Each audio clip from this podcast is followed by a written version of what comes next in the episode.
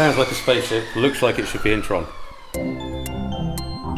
Welcome to Third Angle. Today we get our hands on luxury electric motorbike, the Vector.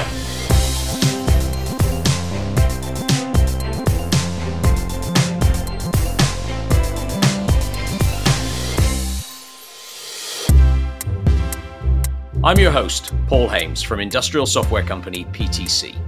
In this podcast, we share the moments where digital transforms physical and meet the brilliant minds behind some of the most innovative products around the world, each powered by PTC technology. Streamlined, efficient, euphoric.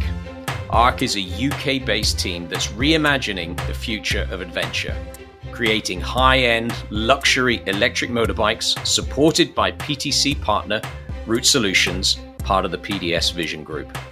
ARC's first product, the Vector, is an elite motorbike that pushes the boundaries of our imagination.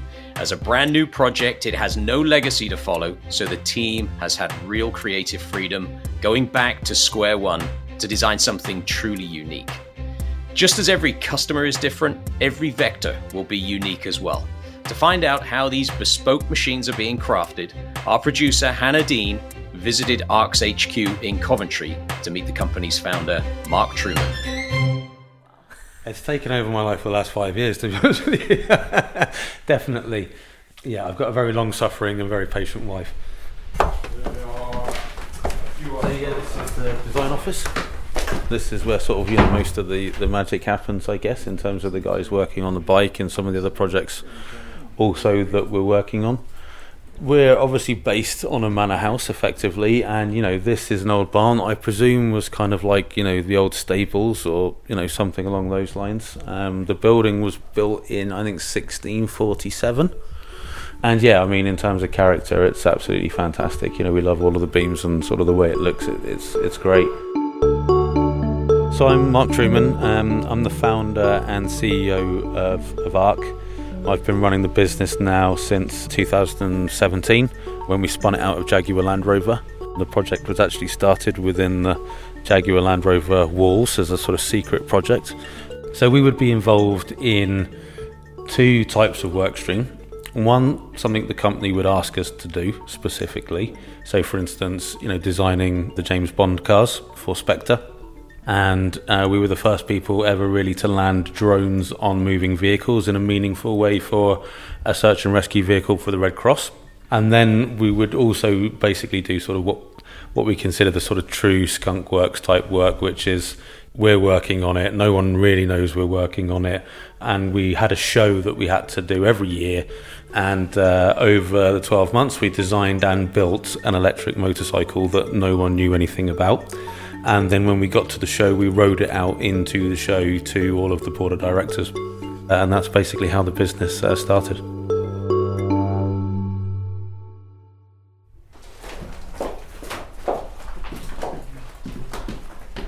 So you know, this is where the bikes will be built. You know, obviously each bike is sort of hand built, bespoke for the customer. You'll see the commissioning suite in a moment, sort of colours, materials. You'll notice differences between this one, which has got a sort of traditional carbon fibre weave top, and also on the side there on the monocoque. So pretty much everything you're looking at is carbon fibre. Yeah, so you can see the bikes up on the stand now you know they're putting the the integrated motor onto it now. Yeah, so the the build begins. I love this bit. This is like really, you know, this is what you do it all for. This is like the most exciting bit, you know. But apart from riding them, of course, but you know, to actually see them sort of going into production is, uh, yeah, it's fantastic.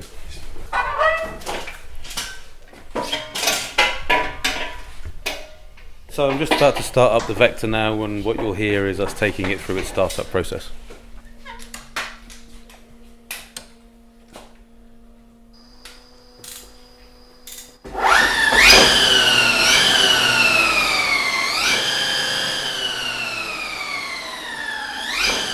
Spaceship, right? Yeah. we just had the guy from Wired magazine riding it, and he he just got off of it and went, "Sounds like a spaceship. Looks like it should be in Tron." Because it was going to be a Jaguar product, uh, there was a certain amount of Jaguar design language that we had to put into it, which isn't the way that personally I probably would have gone. You know, much more sort of flowing lines, that kind of sort of elegant sort of spaceship feel, I, I guess. Whereas I much prefer, from a design perspective, that sort of angular stealth bomber, Lamborghini kind of design language. You know, lots of sharp edges, sharp lines, and the spin out from Jaguar Land Rover allowed us to move back into, you know, that direction. I mean, the main USP of the bike is that there is no frame, there is no chassis. You know, that you know is what really stands this motorcycle apart from anything else. You'd have seen, you know, the other motorcycle that we had in the workshop. You know, that's an electric bike. It weighs considerably more than ours, even though ours has got more battery in it. And the reason that is is because you know someone somewhere when they built that bike said, right, we're going to build an electric bike. Well, we start off with a frame, and then we're going to put a battery in it. And we said, well, do you need the frame? Because the frame was only really to join up some hard points and to hold an engine. And now we don't have an engine. So they've started with a frame, they've put a battery in it. Because all of that doesn't look that pretty, they're then going to put lots of covers on it, and they end up with something which is actually really big, quite cumbersome, and also really heavy. You know, we said, what about if we just make beautiful batteries? And, you know, that is the frame. You know, if you think about motorcycle, the, you know, the custom motorcycle scene, it's not about covering things up, it's about being able to see the engineering. And we said, right, well, what about if we can do that with batteries? And one day, you know, kids are going, have you seen that battery over there? You know, wouldn't that be lovely?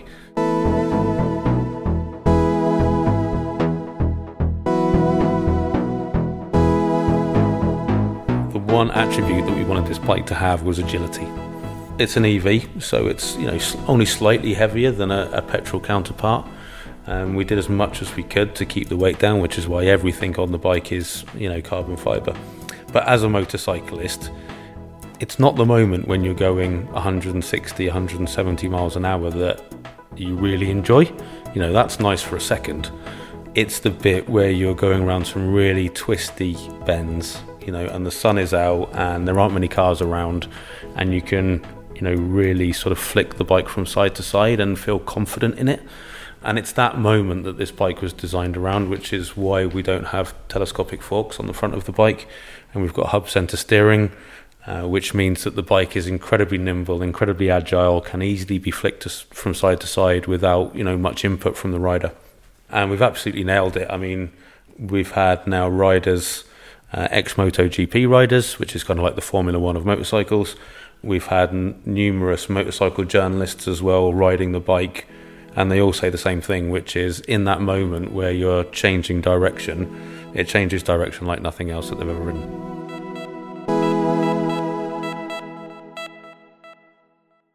Our job is to build the most coveted motorcycle brand in the world. You know, I remember being a kid and having pictures of certain motorcycles and certain cars, uh, you know, as posters on my wall. I still want every one of those now you know what we wanted to do here was to create something that it's not going to be a poster anymore it's going to be a screensaver or something right? But you know that a kid has got on his screensaver because that provides the longevity of the brand because those guys and girls grow up you know aspirationally wanting you know your product. In terms of inspiration specifically for the bike we had two really. One was we wanted it to be you know have a sort of cafe racer feel and the other one was we were looking for certain items to take inspiration from, and we really focused in on uh, electric violins because one, they're, they're such beautiful things generally, and we really just loved the sort of mix of art and technology. Everything that is needed to perform the art is, you know, still there, but everything that is kind of surplus to requirements now in a new electronic world has been sort of taken away, and that was very much the inspiration for the bike and you know why there are holes in parts of the bike where normally there wouldn't be on a on a petrol version.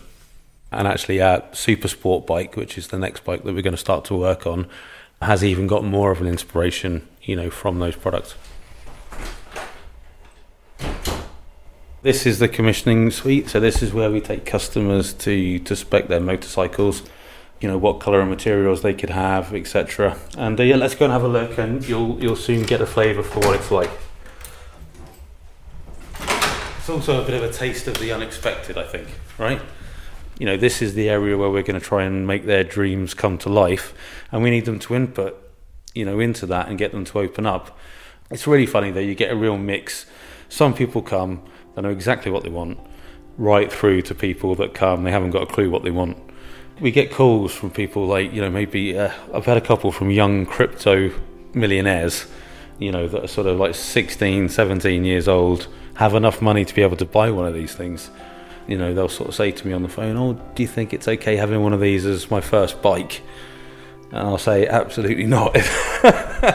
you know, buy something cheap that you can afford to fall off of a few times because it will happen. Uh, you know, and then come back and see us. But you know, people just really want to buy into it, and that's one of the reasons we started this brand. Was you know, motorcycle numbers are dropping, you know, in the Western world, and people are getting more, they're more interested in technology and connectivity and you know all of those aspects. So we wanted to create a product we sort of say for the PlayStation generation. You know something where there's a huge amount of connectivity to kind of try and draw some of those people back into you know our motorcycling space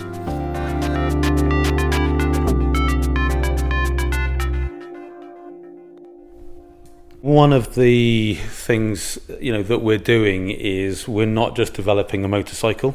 Um, we're actually developing a head-up display helmet and a haptic jacket as well.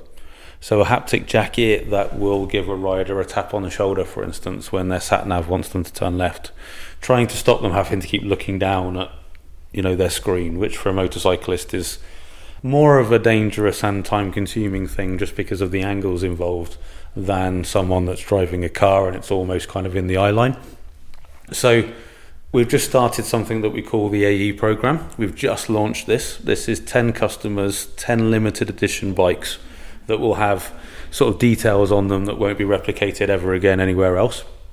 Those customers are going to help us with the creation and the development of the head up display helmet and the haptic jacket. So it's a two and a half year program They'll receive their bike. They'll then be involved in um, track days in, so they can test the system in a closed circuit environment.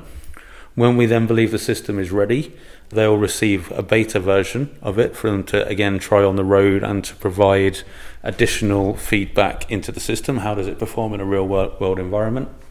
And then when the system is completely signed off for production, those customers will receive the system free of charge they'll kind of have their name on it as well somewhere, as if to say, you know, I've helped design this and I'm going to help save lives. And then it will become an optional extra on our other products. Initially, when we first thought about the system, eh, to be honest with you, we didn't start off about, about saving lives. It started out about feedback from the motorcycle. So, one sort of negative, if you like, or, or something that is lost with electric motorcycles and, and cars, in fact, is that you know you've lost a lot of those physical cues that tell you things like how fast am I braking, how quickly am I decelerating here. So when we first benchmarked a load of electric bikes when we very first started this project, we'd be riding along, you know, we'd got some couple of motorcycles which we'd borrowed, we'd get to a corner and we'd either find we were going dangerously too quick when we got there, or we were going so slow it was almost like driving Miss Daisy, you know, around the corner, and we couldn't understand why we couldn't judge it correctly. And we started to realize it's because, you know, on a petrol bike, you've got gears, you know, you've got engine braking, you've got vibrations, you've got noises. You know, on one of these, you've got one gear, very little noise, no vibration, pretty much zero engine braking. So you kind of come in there silently, and it's very difficult at first to understand how much speed you've scrubbed off and to get it just right. And so we thought about how do we start to give a rider some feedback. And so we we started playing with haptics. So in sports mode, imagine a jacket that is full of phones on vibrate. You know, you've got them in pockets everywhere, and the harder I brake or the harder I accelerate or the tighter I'm turning, the more those phones are on vibrate. So much so that if I'm braking really hard and the bike knows that you're close to locking the front wheel, which is probably the worst thing you can do on a motorcycle, your jacket will be going crazy and you'll be going, okay, I'm on, I'm on the limit here. So that's how the system started. It was a really interesting process um, looking at different haptics. And I remember explaining it to my boss and him thinking I was absolutely crazy, I think, at the time. I'd just been through some haptic experience where you know, I was in virtual reality as well, and I ended up sort of in a lake, and a train came across the lake and hit me and burst into lots of birds, which turned into ribbons, which created a tunnel, and I went through the tunnel. I ended up in a womb with a baby, and I remember telling him that exact story, and him kind of looking at me to say, you know, I'm paying you too much, and you're maybe taking something you shouldn't be, and you know, sort of talking him into allowing us to continue to to look at this, and it was really interesting. We found that playing music through the haptics actually gave you the same uh, emotional response as if you were listening to it.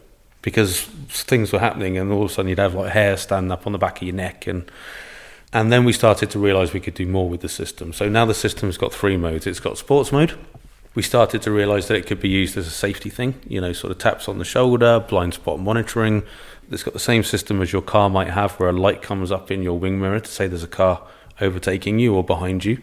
But instead of a light coming up, you'll get a tap at the back of your, on the bottom of your spine, on the side that the car is approaching.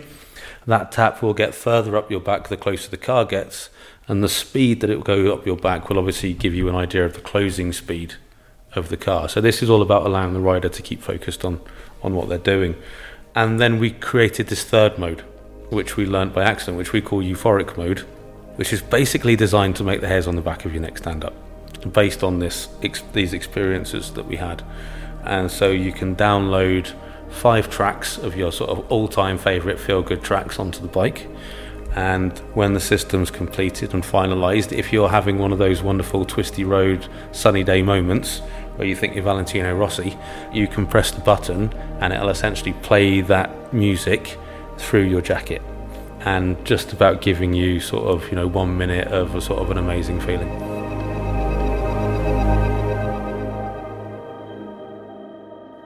That was Mark Truman, CEO and founder of ARC. Now, as we've heard, the ARC Vector is the world's first fully electric Neo Cafe racer, built to offer a futuristic vehicle whilst retaining some retro flourishes.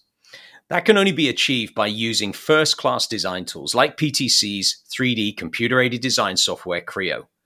Let's find out more, and it's time to meet our expert, Brian Thompson, who heads up PTC's CAD division. So, Brian, can you tell us a little bit about how Creo works and helps them achieve that end goal? Yeah, sure. I'd love to.